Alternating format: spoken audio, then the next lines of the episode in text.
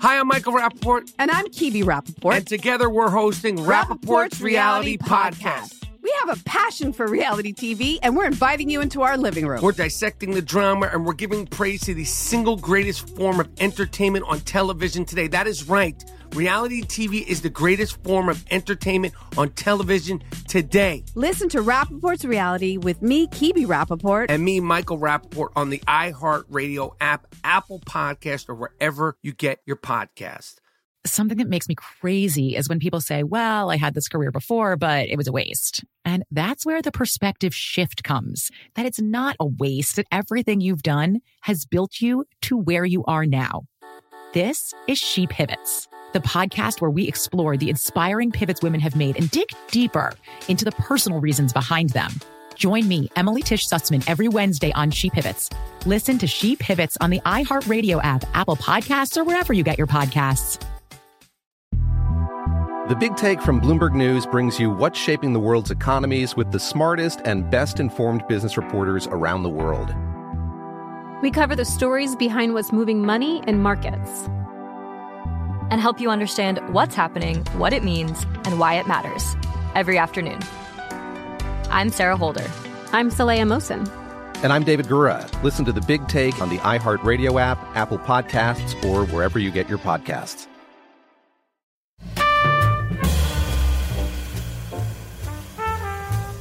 This is Alec Baldwin, and you're listening to Here's the Thing. Will you please welcome Jerry Seinfeld? Jerry Seinfeld. Jerry Seinfeld debuted on HBO in 1981. It was the same year he first appeared on Johnny Carson. He was 27 years old. Nice to be here tonight. A pleasure to be here tonight. Seinfeld's material stood out. It wasn't about his upbringing or personal relationships, it was about our universal experience of everyday things. Pajamas have got to be the world's funniest clothes. Who designed them to look that way, like a little tiny suit? You notice? little collar buttoned down. And a breast pocket. There's a useful item. Is anybody using the breast pocket on your pajamas? Seinfeld asked questions we wished we'd thought of, then he'd answer them with a casual precision that seemed to spin comedy out of nothing. In 1989, eight years after his HBO debut, he and Larry David created a weekly series that would change both their lives. This is the show, and we're not going to change it. Right? How about this? I manage a circus. Seinfeld ran for nine seasons on NBC. It was a critical and popular success.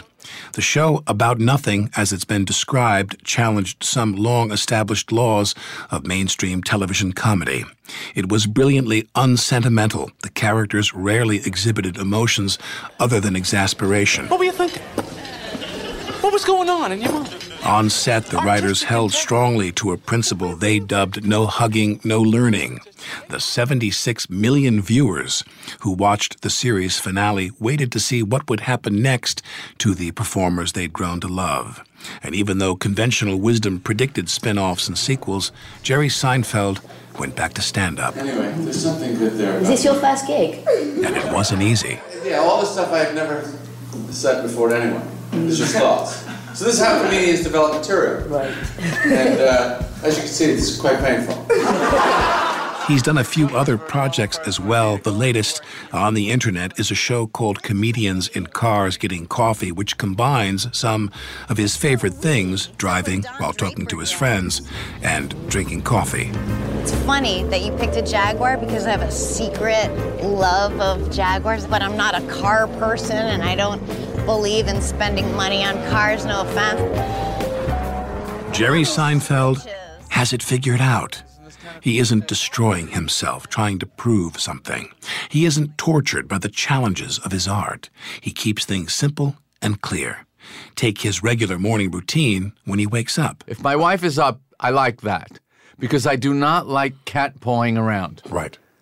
I want to get up, let's go, baby. Yeah. So the first thing Reveille, I want, reveille. yeah, I want, I want sports radio on, and I and I wash and I I run the faucets and I start splashing my face with water Yeah. like Mace in The Hustler. Like Mace in the. I was going to say more like Joan Crawford before she goes to the studio. Uh, Jackie Gleason in The Hustler goes into the bathroom, splashes his face with water to revive himself. To revive For the next round. Yeah. And I took that. I said, "That's great. I'm going to do that. Yeah. That's how you face life. Water, the Just essence water, of life. Yeah. Water. If I splash water on my face. Yeah. Yeah. What? What is Before you your- go on stage, is that what you do? Do you no, no. splash water on your After? I come off. When you come off. When I come off, the hardest thing when you come off is to return to your actual personality. You've blown your personality up to this, you know, uh, Joker, Jack Nicholson face. And when you come off stage, I got to go back to me. And I need a minute. People try and talk to me when I come off. I, I can't talk to them. Yeah. I go. I, I got to splash some water on. I gotta, like, go, I gotta do the Gleason. Yeah, I got to do bathroom. Gleason. like I need some beautiful towels, some and monogram towels. Give me. I, I have my own valise filled with towels. That's how I like to start the morning. Shades up, radio, sports radio on, splash in the face. Carpe diem. Yes. And then, and then, what, what do you have for breakfast? What's breakfast? Oatmeal. Oatmeal. Honey and cinnamon. So there's a kind of a military theme. There's a kind of a military base theme. Your, your like- home does not resemble a military base. If I'm not funny, people die. People are going to get hurt. yeah. You want me on that stage. You want- You need me on that stage. Is that how you feel? no. No, you don't. No. What word do you just use to describe what you do? What word do you use? What describes what you do? Well, there's a term for it. I don't need to describe it with another word. right. It's called stand-up comedy. Co- co- wait, so you, ca- you call yourself a comic. You don't call yourself an actor. no, I'm not an actor. You're not an actor. I have acted. Uh, have you ever considered doing anything dramatic? No. Right. Why? To what end? Right. Okay. It's just a waste what- of time. Yes. So when when you saw someone like uh, I mean the most uh, you know glaring example is when Jerry Lewis does King of Comedy and crushes it. When Jerry Lewis comes in there and, and plays that kind of just arid. uh, I mean, it was so remarkable his performance. It was breathtaking. Really? No, he was breathtaking. You, you remember the movie? Yeah, of course I remember it, I yeah. thought he was breathtaking. All right, great. And you don't see yourself doing that kind of In, in the hands and- of, of someone like that, of course you do something So like that. But that's, that's not, all I'm saying. But that's his movie, not Are you mine. grading me? Am I like? Am I not getting it right here? I'm just. I'm just. I'm just riffing with you. Yeah, no, you- I'm just saying that um, what I do is um, um, the only thing that makes sense to me. Yeah, but I, I'm not disagreeing with you. I'm saying that there are people that come out uh, on film, you know, comics, stand up comics, clubs, performing. Maybe they go and do sitcoms where the shows are just beat, beat, joke, beat, beat, joke. They tell jokes. And then they go into the movie business and there's some uh, sense that there's going to be, and again, not just stand up people, but the, the improvisatory groups, you know, if they come from UCB or Groundlings, Carell is a good example. And they come on, and there is an amount of acting that's required. When you did your TV show, Mm-hmm. there was some acting that was required. So, but you don't, but you, I got to act the whole show. right, but, the- but, right, but some say, so you don't call yourself an actor though. You just say, I'm a comic. I, if I'm on the show acting, then I'm acting. I'm I'm a comedian. Okay, I'm a stand-up comedian. Right. That's what I call myself. Right. But I can act. I just don't see the need for it. Okay. I don't think the world needs me to do that. Okay. We This have, is, we, this have, is, we have Paul Rudd. What, what do you need me for? Right. You got you got Tom Hanks. we've got a guy for that. Yeah, we got a guy for that. Who can do? Can he do what I'm doing? Can he step into my shoes? No. There's many people that can do that thing, and I and I wish them all the luck and success. But my thing, only I can do my own head. My thing is to just you know. You probably splashed a lot of water in your face this morning, didn't you? You splashed an inordinate amount of really brisk water. It's almost always three splashes. Is it three? I'm, I'm feeling like. I'm feeling eight or nine splashes. What went on this morning? Because you're loaded for bear. We're like in a deposition I, here. I love talking with you.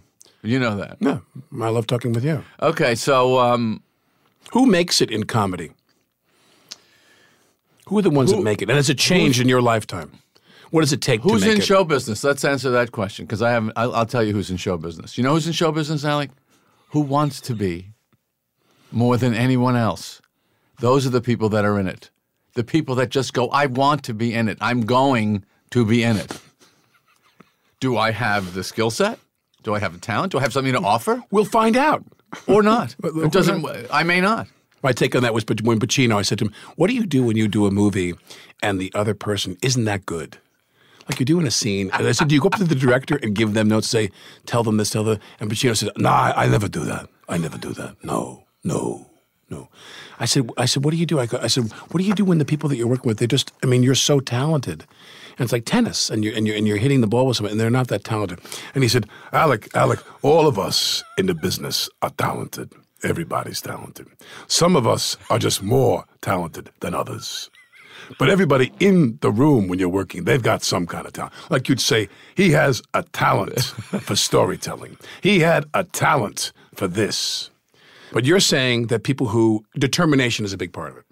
I'm saying it's most of the people we see in in the arts are there not because they had the most to offer, but because they wanted to be there the most. Right. You believe right. So when you were in clubs in your early years, and you'd see people who were working, did you have a? Did you not, not that you cared about this or you were focused on this, but would you sometimes? Because my friends who were in clubs and who were comics, there was a lot of evaluating of each other in the competition. It was very competitive. And would you look at people and say, "I think he's got it or she's got it, and they're going to make it, and they don't, or this one doesn't." Yeah. And and a big part of your saying is just the drive. Uh huh. They just they want it. They're a dog on a bone. Yeah.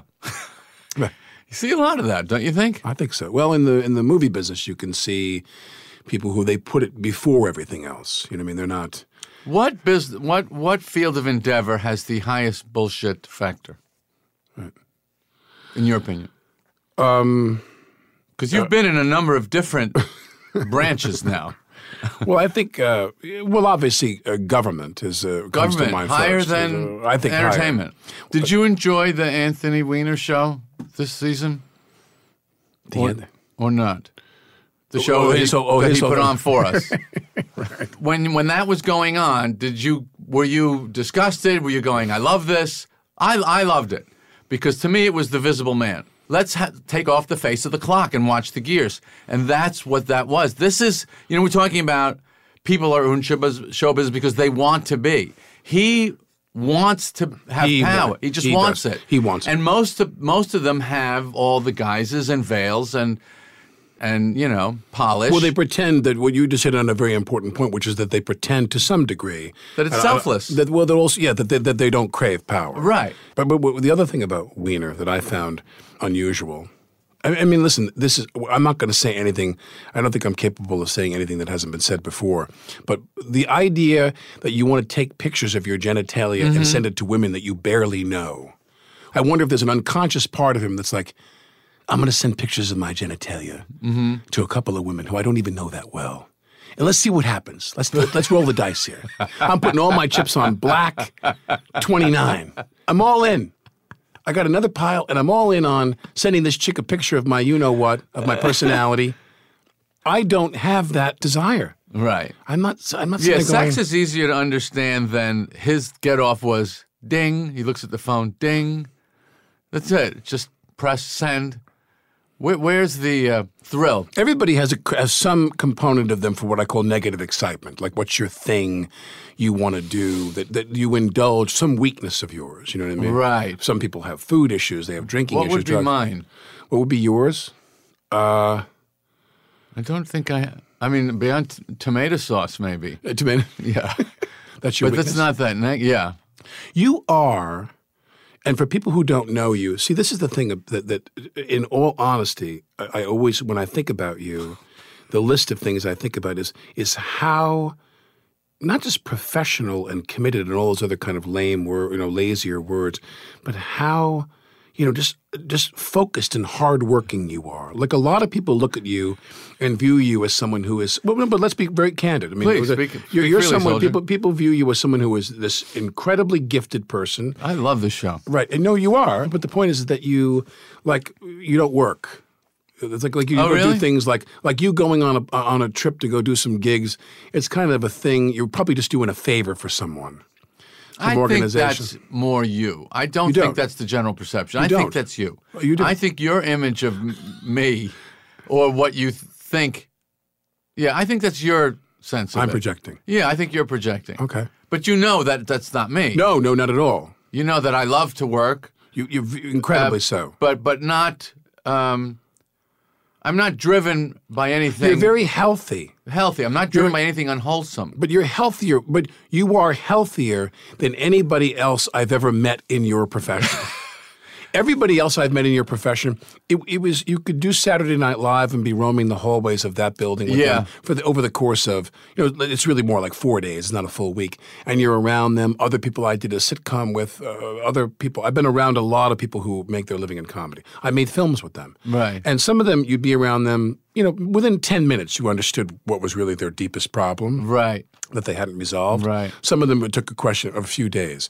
You don't have any problems. No, I don't. But I do relate very deeply to, to all of those people Why? you described. Why? In fact, I was watching the Emmys. Is the only part of the Emmys that I like when they do the comedy writing award, and each comedy writing staff puts up funny pictures, and then when the the actual staff comes up on the stage, and you see these gnome like cretins.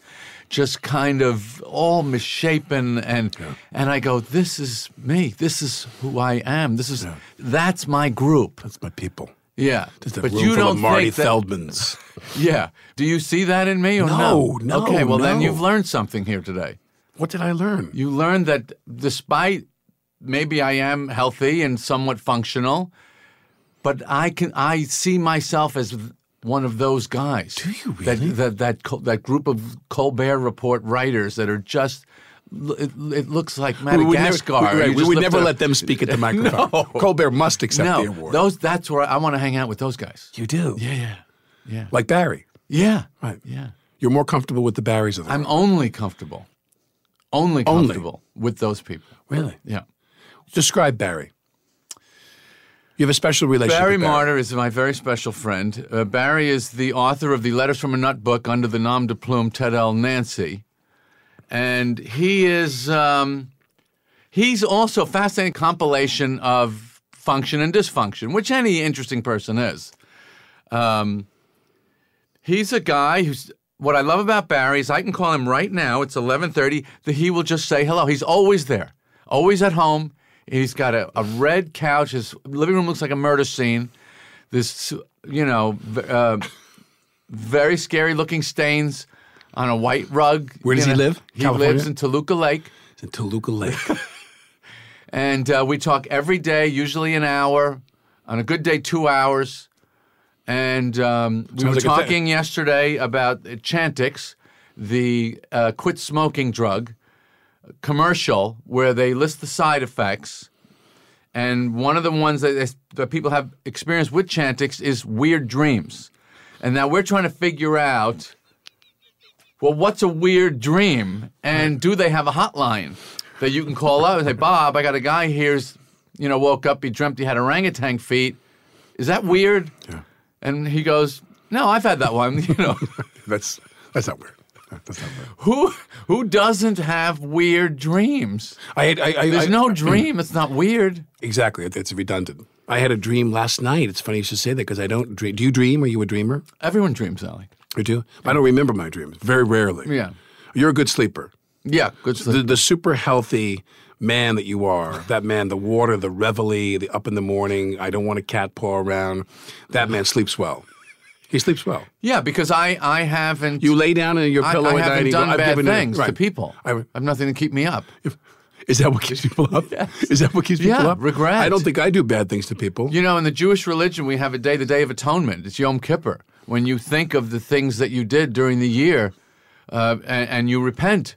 So when That- you that think, day is so for you, that's a very short. Mo- it's almost like a moment. Yeah, I It's- turn it's the like you said- page. I just turn the page. Exactly. You walk down the street, you kind of look down at a crack of the sidewalk food and count to three and go, "Okay, I'm done. I atoned." Yeah.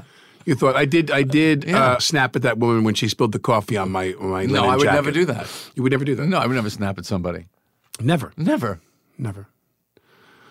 I wish I could say the same thing. I have snapped at some people in my life, but a certain breed of people, people I thought were Nothing gets me more upset than uh, than you paying attention to those giving reactions. them the. you- you- yeah, I don't like that. I do have because I try you, to glorify. you're one of the great entertainers that I try to glorify and call it like I have like a Bruce Wayne syndrome. I got to put that cape on. I got to get out the door, and I got to straighten these people out.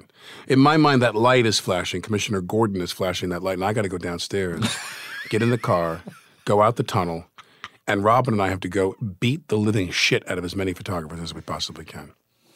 You talk to him for an hour or two hours. Is it is it a therapy for you? Yes, because He's your therapy. yes, because Isn't that great? we don't Are- talk aren't- about anything important, No agenda. and we can just go. "I- I'm bored of this, and then it just and, and, and then you just change the subject. You don't even say I'm bored of this. I just change the subject. You just are on the same frequency, the two of you. Yeah, we love the uh, sipping coffee and uh, loudly, you know, on the phone. The, you know this this sound.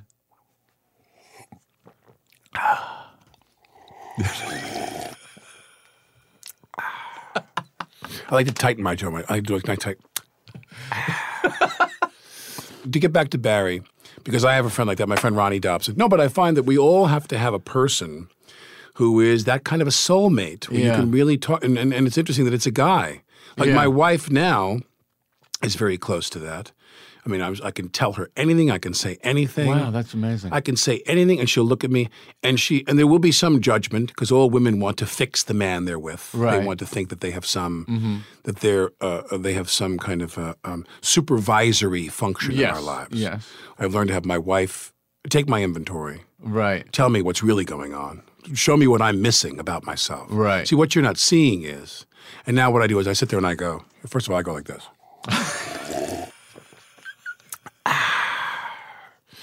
And they'll just say, "Are you listening to me?" I'm, I'm like, "Yes, I'm, I'm every word." I agree with you. You're totally right. I do do that, and it's wrong. It's wrong, and I, I really need to thank you. I need to look at that more closely. Thank you for bringing that. I call Ronnie, who's my Barry. There's none of that. There's no, there's no judgment. There's no supervisory function. Is that Right. the way it is with Barry? Um, if I ask for it, I will often I will ask him uh, the most challenging questions of life to me. Any work related? Work related, personal. You know, you know. Almost every call we have, it's why are we? What are we doing? Why are we here? Why are we even alive? And he'll You go Woody He'll Allen give me an answer. Right. He'll give me an answer. What does he say? Why are we alive, according to Barry? Um, he would probably say, um, To sit on the stained car- sofa in Toluca Lake and think the great thoughts, "Yeah, that's right." To laugh, to have fun, to enjoy ourselves, yeah, to enjoy ourselves, be happy. Yeah, Now, w- w- he gives you professional feedback. yeah. Uh-huh. Is there someone when you were coming up that gave you professional feedback? No. You were completely self-determining. Yes. Why do you think that is? You never turn to people. Not that I'm saying this is good or bad. You never turned to somebody and said, "How do you think I'm doing?" No. You didn't. Look, my mother's an orphan. My father left the house probably 11 years old uh, to work on the street and, and make a living on the Lower East Side. You know, they got married in their 40s. They had no concept of a, what a family should even be. And all I craved was the same fierce independence that they had in their lives. They were passed it on to you. Indestructible, indestructible, self contained, self reliant people. This is not great going into a marriage, may I say. Mm-hmm. You know, and I was that guy saying, well, I got to go now, I got to go to work. And you don't think that this might be a problem for a person that's not used to being around that. Right. So it took me a long time to learn that. You know that you have to be understand because to me, to me, this life, my life, uh, uh, the what I would call my life in comedy, is a life of sacrifice that I am only too happy to make. All my relationships, I got married at 45, all my relationships were as disposable as a Dixie cup. Excuse me. With, I- with, I- women, you mean? Yes, I, I got to work. You're gone. Right. Well, but well, if you don't, if you don't want, you know, well, if you if you're going to be on the road that much, we can't be together. Goodbye, goodbye. This is this. It, my, my I have had a sense of mission. You were like Lee Strasberg in The Godfather Part Two. Yes. When he says, "If I come back here, The money's still here, I'll know I have a partner." I'll know I have a partner. If it's not, I'll know I don't. I'll know I don't. What, what he said, I'm going in the other room. That's the last time a really out of shape man took his shirt off in a movie, and it wasn't bad. Yeah. Hair on the top of the shoulders, Tufts, right? tufts of hair, little, little, little, little like uh, little tumbleweeds of hair. Yeah. Did you know him? Did you know Lee? When I studied acting at the school on 15th Street, when I went to NYU, I w- went to Strasberg. They assigned you to the studio you went to, Adler, Strasberg, so forth. I went to Strasberg. And I had wonderful teachers, Marcia Haufrecht and Geoffrey Horne is a wonderful teacher, beautiful people. But, you know, the method of Strasberg was very uh, severe. Did it work for you? Was, were you like one of those? Um, Well, it opened up your eyes to the idea of whatever word you want to use. I'm, I'm never going to use the right word for everyone. You know, to to mine your past and mine your emotional fabric to get where you want to go. Whereas Strasberg and Stanislavski both people don't necessarily stumble across this fine print in all these. Uh, writings of theirs, where what Stanislavski and Strasberg both said is that the method, so to speak, is something that you apply only if inspiration fails you. Uh, Like you don't need, you don't need to go off into a room and twist yourself into some kind of psychological pretzel to do this work. If you can just say the words and you're there, you feel connected to the character in and of yourself. This do is you do you have a desire as an actor to be one of those guys? One of those. I'm gonna take my rib cage and separate it. When I was younger, I did. You did. When I was younger, I did. Did you feel? Th- Is there, was there a role where you felt you got close to that? When I did Streetcar Named Desire on Broadway, and Amy Madigan, I would scream Stella, Stella for her to come downstairs. Right. And Amy would come, and the minute I would touch Amy, I'd burst into tears. Wow. And I remember I didn't. I loved Amy more than any woman I ever loved. You know, at that moment. Right. I mean, and it was real. Right. I, I, I was in love with Amy.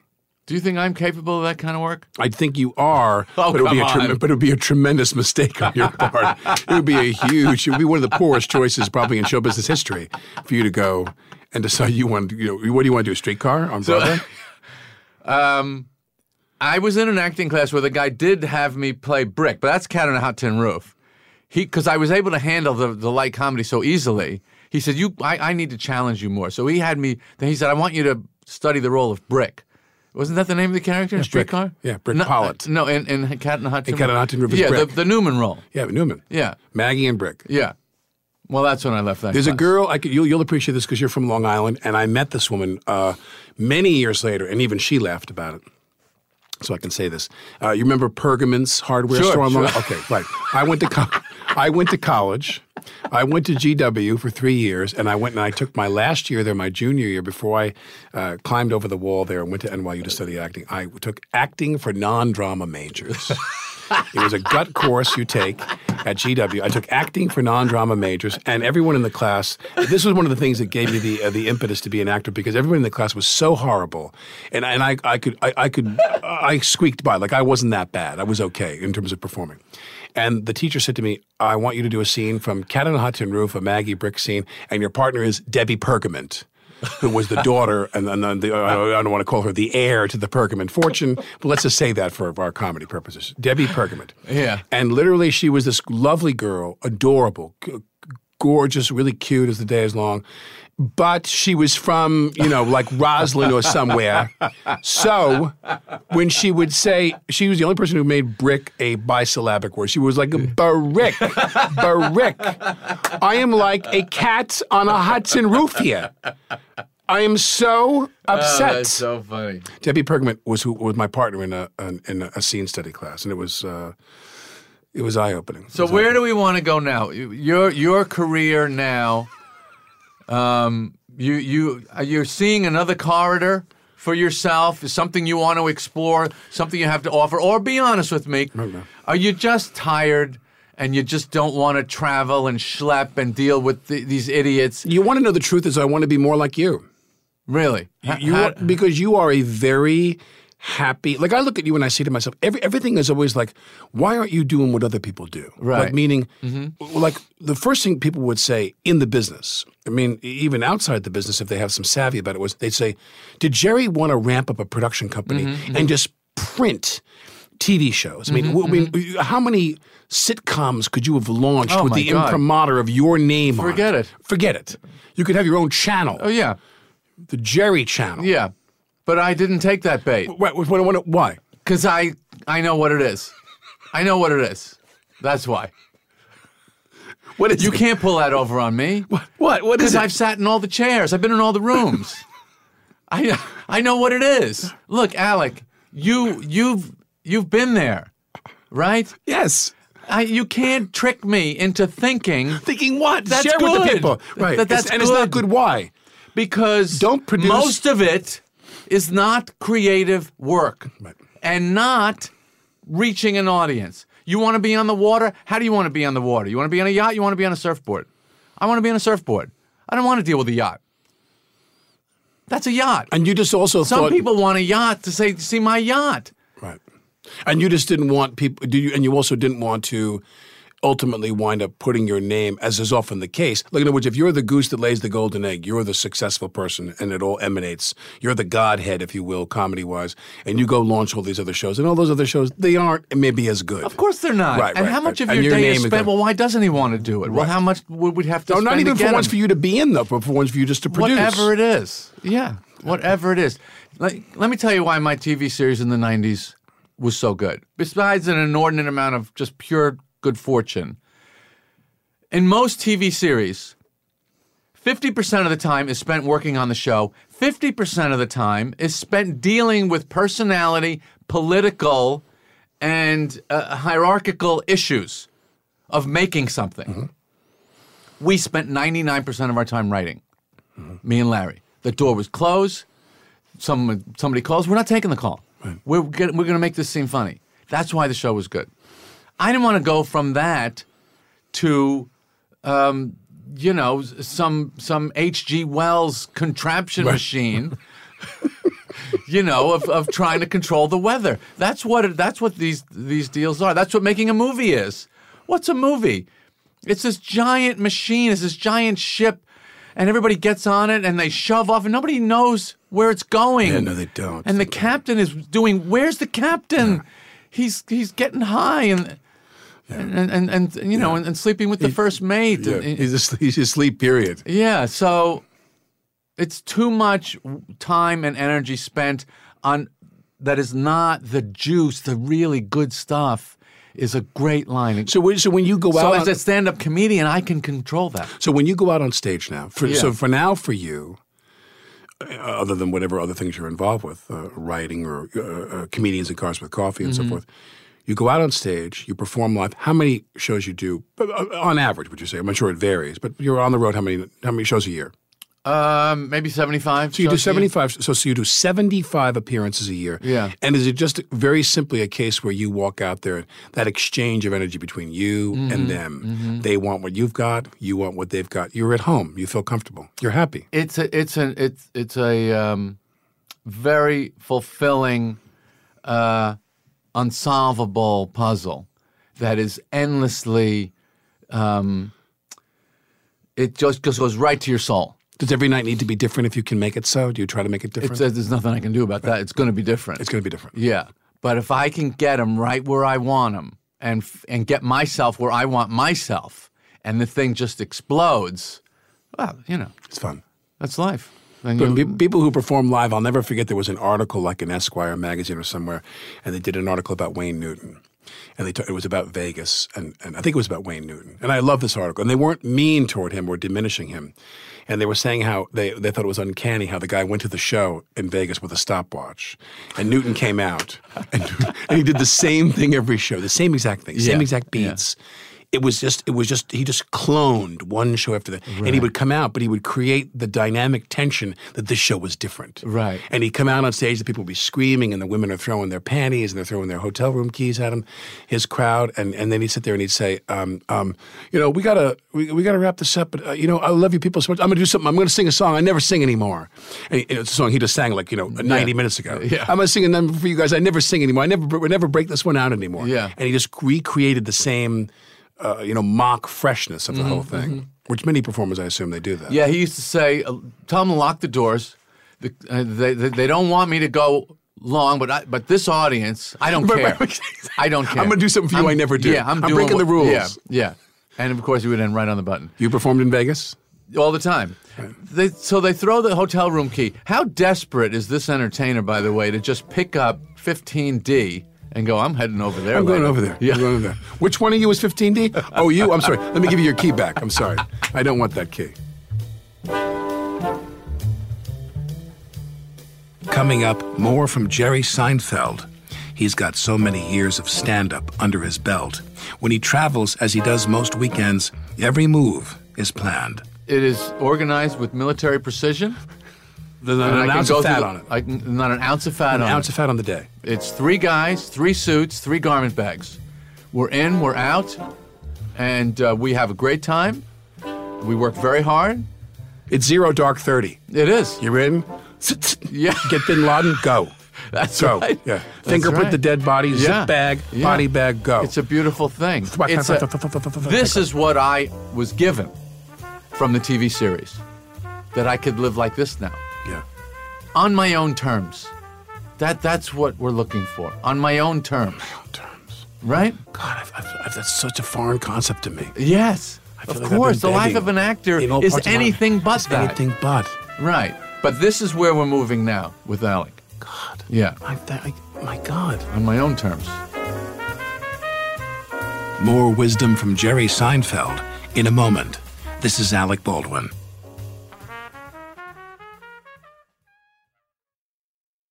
Hey, I'm Jay Shetty, and I'm the host of On Purpose. On Purpose's mission is to create impactful conversations to help you become happier, healthier, and more healed. This week, I talked to Tiffany Haddish in a hilarious, deep, thoughtful interview where we dive into family trauma, grief, sobriety, love, and dating. You'll be laughing, crying, and have so many impactful takeaways after this interview. I had this like, you know, homie lover friend for a long time. He's very disrespectful to me, very kind of messed up to me. But in my mind, we could get married. We had the most beautiful babies. He handsome, I'm pretty. Like it would be so cool. He's smart and intellectual. I'm kind of smart, I think. Like it would be fun. We have the best conversations.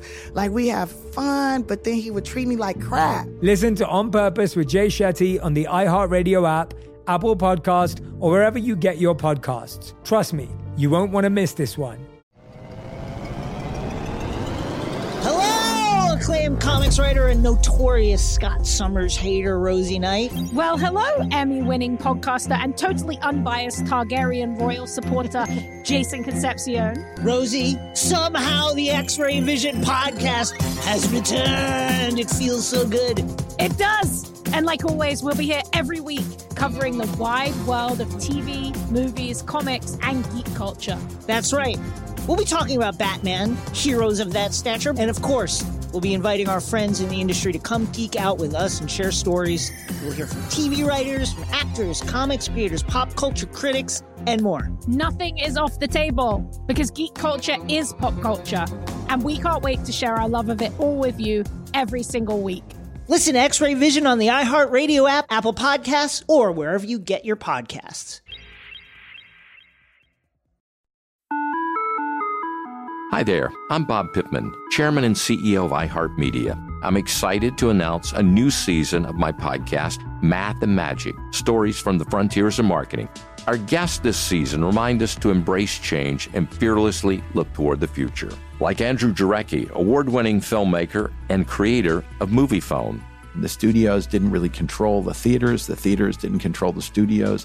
And I thought, well, there's a window in here where I could make things easier for the consumer and also make something that would be very useful for the industry. Or Kellyn Kenny, Chief Marketing and Growth Officer at AT&T, who installed fiber in customers' houses rather than leading from afar. It is so crucial that you spend time with the customers. That is the best lesson.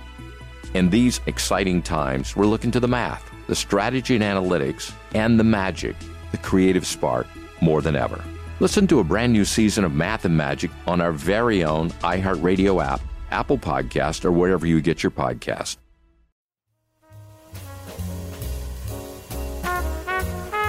This is Alec Baldwin. When Jerry Seinfeld was 10 years old, he started feverishly studying the techniques of stand up comedians on TV. devouring it every just like just like my daughter does now. My daughter has totally got whatever that gene I had. She's got it. She can do any voice, accent, takes, lines. Her brother you- said to her this morning, she's wearing glass. She has glasses. Her brother said to me, he said, "Are those are those real glasses?" She looked at him. She said, "What do you think?" That's she's twelve.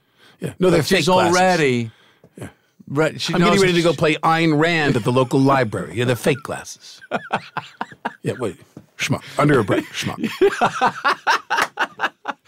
But um, okay, so my house, um, I assume my my childhood was uh, I, my relationship to my parents was you do what you got to do, I'll do what I got to do, and I'm just living here till I can figure something else out.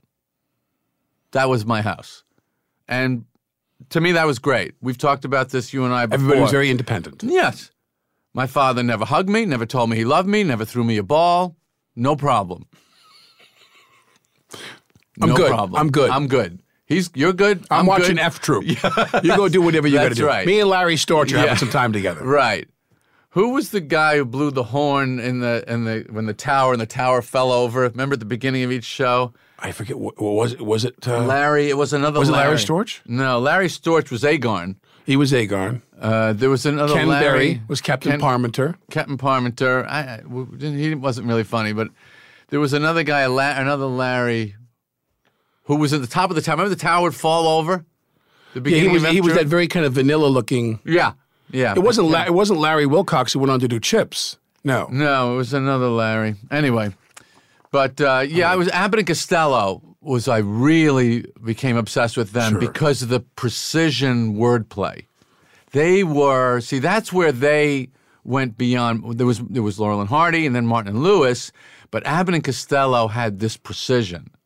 I mean, who's on first is is a piece of it. it, it, it it's like uh, that that museum in Spain. You know the the what you know the, Prado. No, the other one uh, that uh, what's his name did. Uh, The Gehry did. that yeah Right. Whose real name is Goldberg, by the way. Is it really? yes, it is. Is it really? He changed it in college. Frank Gear. Frank yeah. Gehry's real name is yeah, is the uh, what's the name of that museum in northern Spain? Begins with Bilbao. Bilbao, yeah. Anyway, that's what Who's on First is. It's like what a construction, what a brilliant piece of construction. So, and when I heard things like that, I um, I just would get very excited that you could do things like that with words and ideas and attitudes, and and have laughs. You know, have laughs. I remember when I was a kid, my dad would go to work, and my brothers and sisters would go to school, and my mom was lonely. Mm-hmm. I probably missed school like 30 or 40 days a year. You did? And it was a game. I was totally full of shit. I say to my mom, I don't feel good. right. And my mom would be like, all right, you get in there and go to the breakfast table and pretend you're going to school until your father leaves. And then when he's gone, you can go back upstairs. and I would go and lie on the couch. And they would show the same movie five days in a row. Right. So the housewives who could only catch a piece of it here and a piece of it, so they'd show Inherit the Wind. Right. And I, by Friday, I was laying in bed. I, I missed school for three days. And Friday, Spencer Tracy would say, This man wants to be afforded the same rights as a sponge. He wishes to think. And I, I'd lip sync the words. I knew that I'm like your daughter. Right. I became a complete movie savant. So that's where it began. And then when we got into the uh, Aaron Spelling years, I abandoned TV. Yeah. I never watched TV again after that. Right. No right. Charlie's Angels. And now what do you watch? Uh, now I come into uh, your house. It's ten forty-five at night. Everyone's the wife, well, the kids, uh, baby's asleep. I'm reading. You're reading. I'm reading on the internet. I read. No, I read. I read a book or I read the New Yorker to get me to sleep. Reading helps me get fall asleep. Right. But when I watch TV, God, when I NFL, I watch. I make, appointments for NFL, 60 Minutes. I watch MSNBC. I watch. Uh, uh, I, I, I've watched snippets of these shows, uh, you know, like Breaking Bad and these contemporary, uh, you know, these juggernauts. they don't hook you. I don't have time. I don't have time. I don't. Un, I, I don't have time. I don't understand either. I- I don't have time. Where are they finding the time? Did you download uh, House of Cards? No. Yeah. Twenty-eight hours is the first episode. I can't. Do, what are they doing? What kind? How long are their days? Well, I always would get that. I was always be flattered for a moment. There was always a double beat there when someone would walk up to me with Lorne. Mhm. And they'd walk up and they'd say, uh, J- Lorne would say, oh, you know, uh, Dave here, Dave Swanson from, uh, you know, from uh, Comcast. And I'd go, hi, nice to meet you.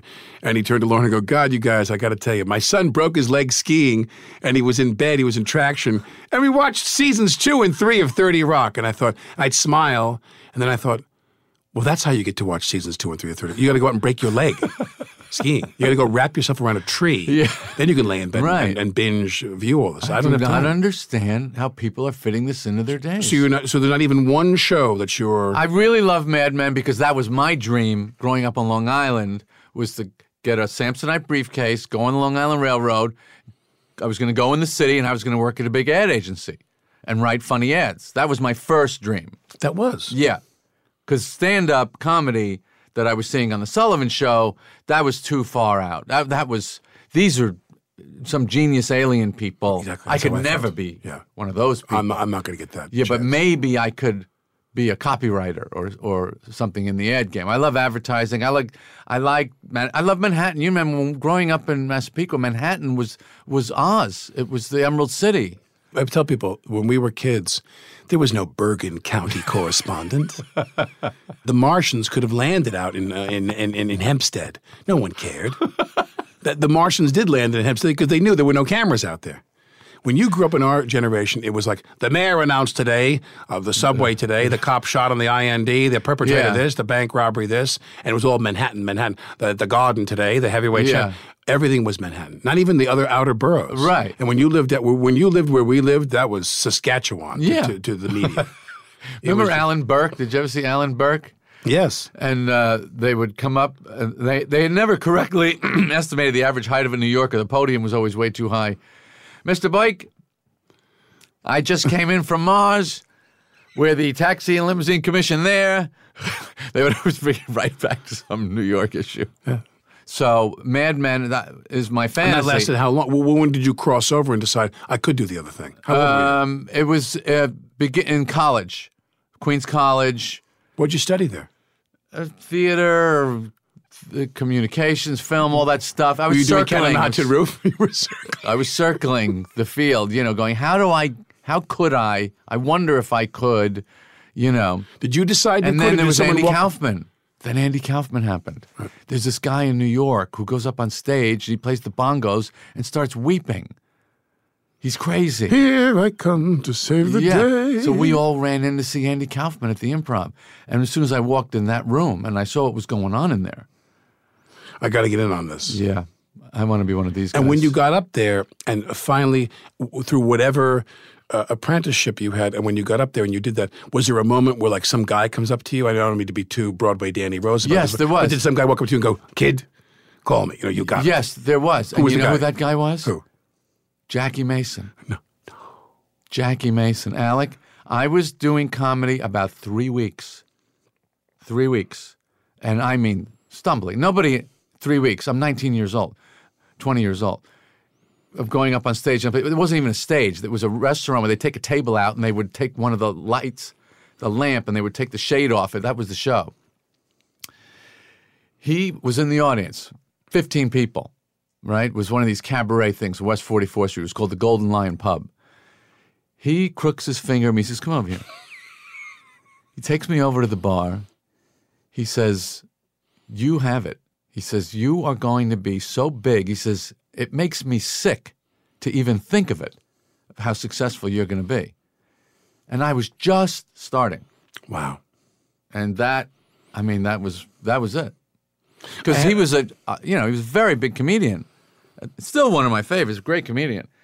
But to have a guy like that come up to you as a kid, that, I had a- I had a so that experience. that's still, you know, when I talk, talk to you about, I went in the improv and I saw all these guys, and I thought I want to be one of these guys. That's still how I feel. Now, was there a moment when, for me, one of the real pure joys of this business are the people I've gotten to meet. Yeah. and I don't want to you know go on and on and on, but were there people who came to you that were like these godlike figures to you, where you just admired them from your world? They came up to you and said, "Hey, man." They winked at you and said, "It could be, it could be Carson across the room." Well, Jack Rollins, who I looked up because I saw your movie, which I loved, uh, Blue Jasmine. and You were great in it. Kate was great. And I see I, Jack Rollins is in the credits. I look him. He's still alive. He's 98. Yeah. His daughter was a waitress at a comedy club on the Upper East Side. And she brought him in to see me and Larry Miller and Jimmy Brogan. And he watched the three of us. And then he sat and talked with us afterwards. And he was very encouraging, very flattering. That was really big because we were in it about a year at that point. We didn't know there was no business to get into, even if we could do this. It didn't even exist. There was no place to work as a stand up comic in 1977. Didn't even exist. It happened in the 80s. Once there were all these guys around, then these clubs started opening around the country. And what about someone else, someone beyond a 98 year old man who exists in the credits of a Woody Allen movie? Who was some iconic it- stand up figure? Well, I saw Richard Pryor In, in those days, um, he he would come into the clubs and we would say talk. something to you. George Carlin. No, he never said anything to me, but just to meet Right, to, to those meet people. Was, was there one at some point who, other than Mason, said you've got it? Was there No. one? Right. No, no, no. You, if you don't need that, any any self-respecting professional comedian, you don't need that. You don't need anyone or anything. You are built for brutality. You have this relationship with the audience that is private between you and them. You critics want to write, people want to talk. We we have our own thing that nobody nobody can break that. Once you build that, it can't be broken by outside forces.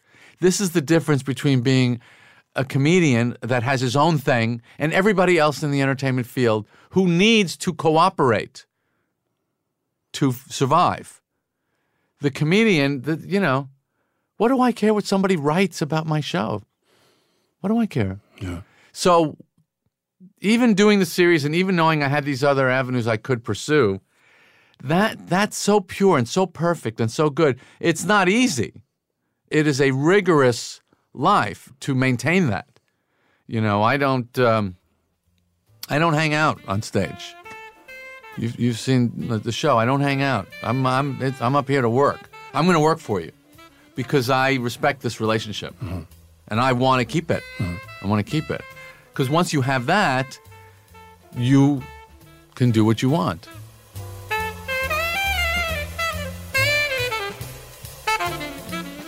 Jerry Seinfeld has meditated for over four decades, and it shows. He says it makes stress float away. I wanted to find out more about Jerry and meditation, so I called him. Transcendental meditation. That's what I do. okay. TM. Right. And, and how long have you been doing that? Since um, 72. So, so when did that come into your life? You like saw a billboard when you were yeah, at the Long Island Railroad Station? Union At uh, Oswego State University, where I was Seriously? enrolled because I, I couldn't take senior year anymore. So I left high school six months early and got into college and left in the middle of senior year. Now, I know you didn't do that No. because you were handsome and the girls were hanging off of you, and senior year was fantastic for you.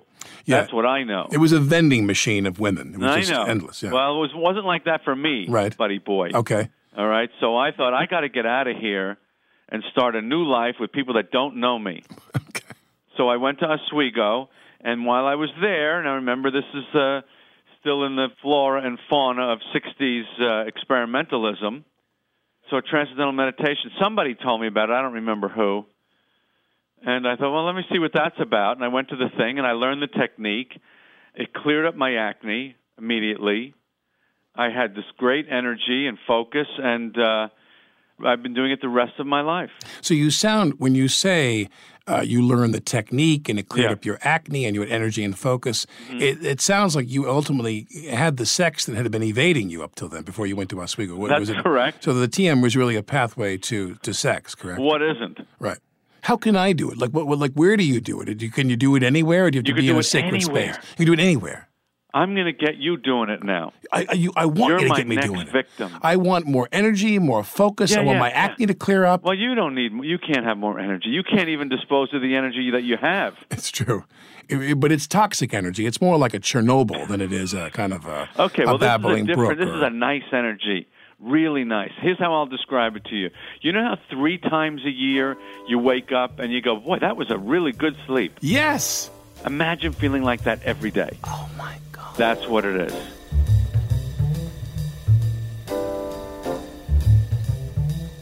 meditation. I got to try that. This is Alec Baldwin, and you're listening to Here's the Thing.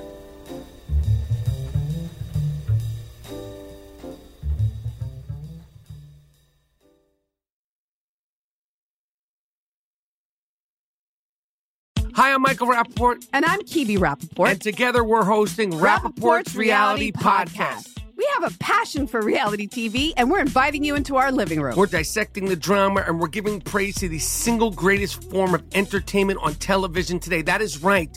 Reality TV is the greatest form of entertainment on television today. Listen to Rapaport's reality with me, Kebe Rapaport. And me, Michael Rapaport, on the iHeartRadio app, Apple Podcast, or wherever you get your podcast. Something that makes me crazy is when people say, well, I had this career before, but it was a waste. And that's where the perspective shift comes that it's not a waste, that everything you've done has built you to where you are now. This is She Pivots, the podcast where we explore the inspiring pivots women have made and dig deeper into the personal reasons behind them.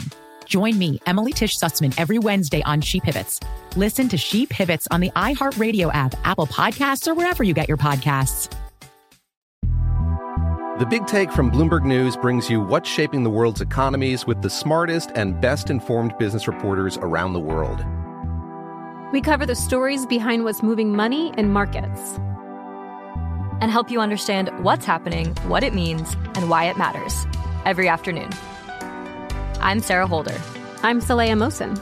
And I'm David Gura. Listen to The Big Take on the iHeartRadio app, Apple Podcasts, or wherever you get your podcasts.